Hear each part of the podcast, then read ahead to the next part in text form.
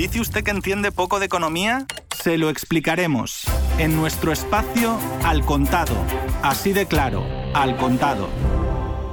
Desde Radio Sputnik le saluda Javier Benítez. Una de cal y otra de arena. Frase antigua de origen popular que significa que en cada situación se presentan aspectos positivos y negativos en forma alterna. A la de cal le correspondería la parte negativa por tratarse de un óxido cálcico y altamente corrosivo y a la de arena la parte buena.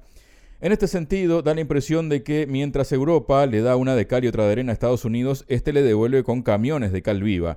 Y el ejemplo más reciente es el de los subsidios ilegales y los acontecimientos que rodean a todo esto.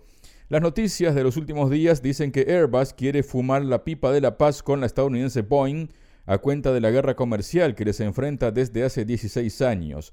Airbus anunció que renuncia a las ayudas públicas declaradas ilegales por la Organización Mundial del Comercio. En un comunicado indicó que había acordado con los gobiernos de España y Francia suprimir las condiciones preferentes que llegaban en forma de créditos a bajo interés para su avión A350 y que ello dejaba sin justificación las represalias comerciales adoptadas por los Estados Unidos. Después de 16 años de litigios en la OMC, este es el paso final para acabar con la larga disputa y elimina cualquier justificación para los aranceles norteamericanos, dice el documento.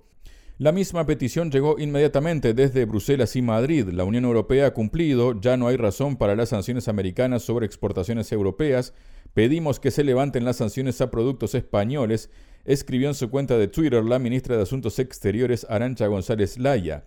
Y es que los productos españoles están muy afectados por estas sanciones por valor de 7.500 millones de dólares, unos 6.500 millones de euros, que con el aval de la OMC Washington empezó a aplicar el 18 de octubre del año pasado. Perjudican al aceite de oliva, las aceitunas de mesa, el vino, el queso y productos de cerdo, entre otros. Washington pudo adoptar las sanciones por una victoria que consiguió a principios de octubre cuando la OMC le dio la razón sobre la ilegalidad de las ayudas que recibía Airbus y autorizó represalias que tomaron forma con un 10% de aranceles sobre las importaciones de aviones, que en febrero aumentó al 15%, y un 25% sobre una amplia gama de productos agrícolas que podrían trepar al 100%. Para hablar sobre este tema estamos junto al economista Julio César Gambina. Julio, bienvenido a Radio Sputnik. La pregunta es, aunque se elimine esta justificación para los aranceles estadounidenses, ¿podría asumirse que Estados Unidos va a eliminarlos? Bueno, ¿qué tal? Un gusto hablar con ustedes. Y hay que pensar que estamos hablando de un conflicto de 16 años, es decir, que cuando empezó no había el clima de situación de crisis de la economía mundial desplegado después del inicio de este acuerdo, 2007, 2008, 2009, mucho más luego que apareció la guerra comercial de Estados Unidos con China, pero que no es solo con China, es también con Europa. Y obviamente eh, la última novedad que es el COVID-19 que le dio una estocada muy fuerte a la industria del turismo. Y dentro del turismo la aeronavegación, con lo cual no se puede pensar en el tema de los subsidios cruzados y las sanciones cruzadas en ese tema sin pensar en el seguimiento de la coyuntura de la economía mundial. Ya hemos terminado el primer semestre del año, se están conociendo los datos de la economía del segundo trimestre del 2020 y no son nada buenas, especialmente hablando de Estados Unidos y de los principales países eh, europeos.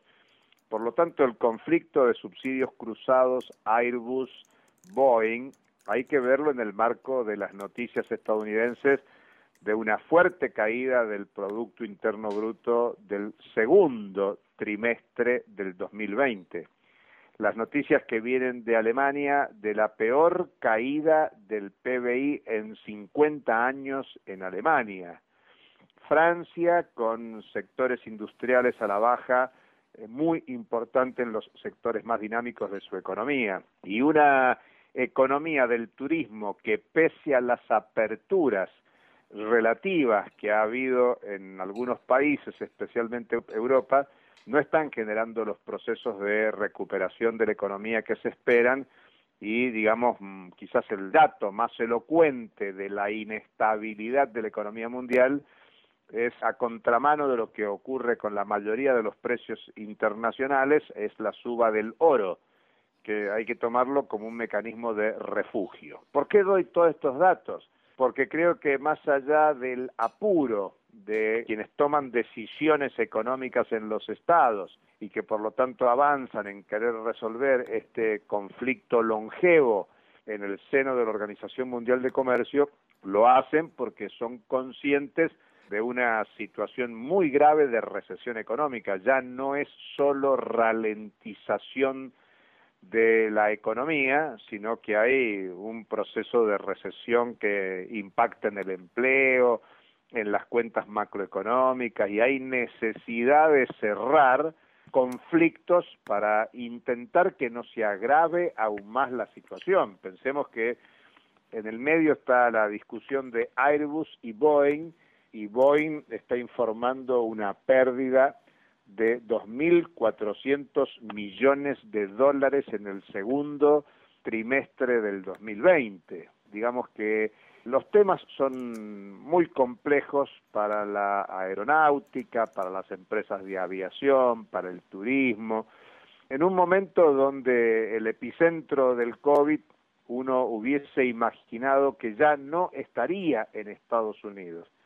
Y sin embargo está en Estados Unidos. Se supera la cantidad de contagiados y fallecidos, son récords día a día cambian de ciudades, cambian de latitud, cambian de territorios dentro de Estados Unidos, pero la pandemia sigue concentrándose en Estados Unidos sin perjuicio de que se ha extendido a otros territorios. Crecientemente India pasa a ser noticia, América Latina está en el foco de la pandemia.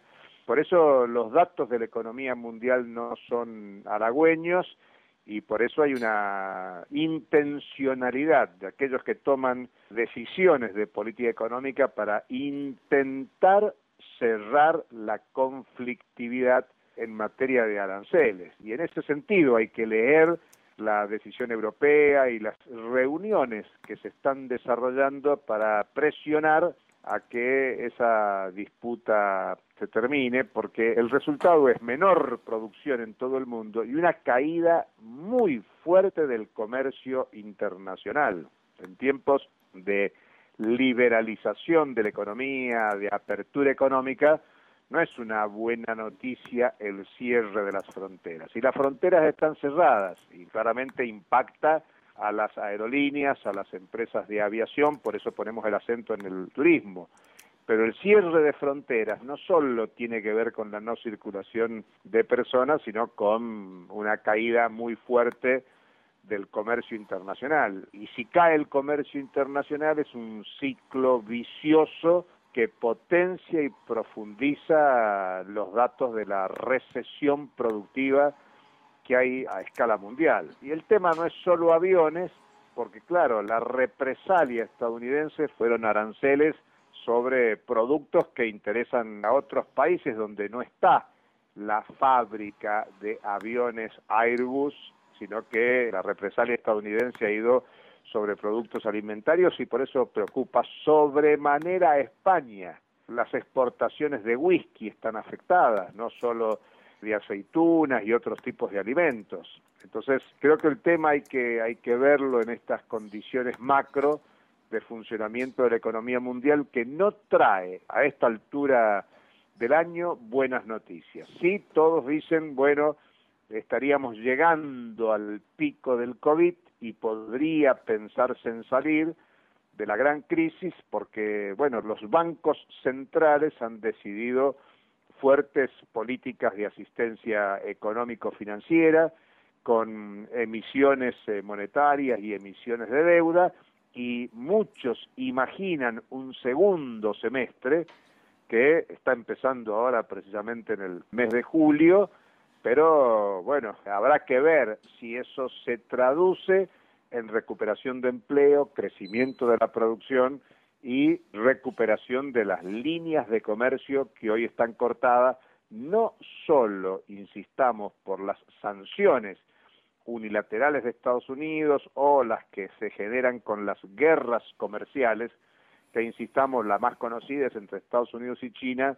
pero en rigor afectan a Estados Unidos contra varios países y grupos de países de todo el mundo, sobre todo asentado en el gran déficit comercial de la economía estadounidense.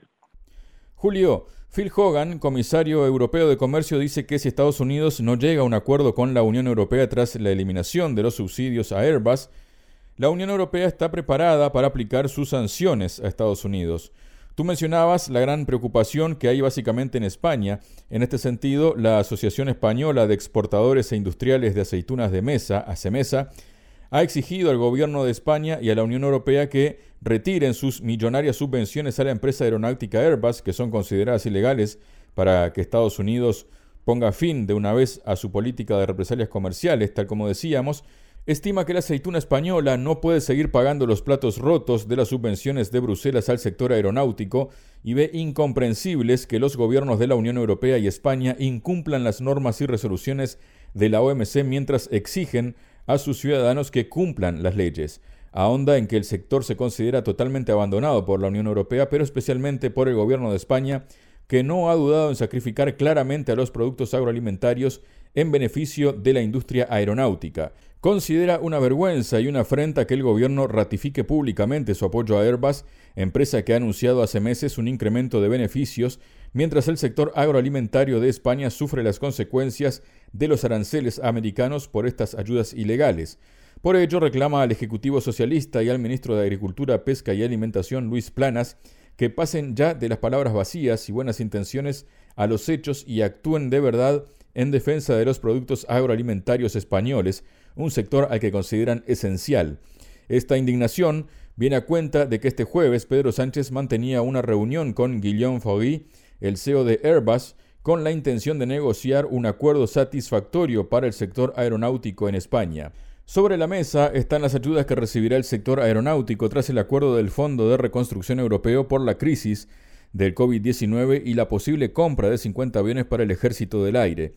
En este sentido, ¿No está respondiendo adecuadamente el gobierno español, te pregunto Julio, a toda esta situación? Mira, si esto no fuera radio y fuera televisión, verías una mueca irónica de sonrisa en mi cara, porque la respuesta de cualquier organización de productores o de comercialización de cualquier país estaría pidiéndole a su gobierno, el español o de cualquier país, que actuara en beneficio propio ante esta situación de incertidumbre que hay en escala mundial, y digo, muestra cierto nivel de inocencia, si se quiere, porque lo que hay que entender es un momento de una inmensa imprevisión de la economía y de la política mundial, mucho más si las negociaciones son con Estados Unidos y en la Casa Blanca está Donald Trump. Donald Trump que está jugando la reelección en el mes de noviembre y que en principio las encuestas no le están dando favorable, los datos de la economía y de la política estadounidense no están dando a favor para una reelección.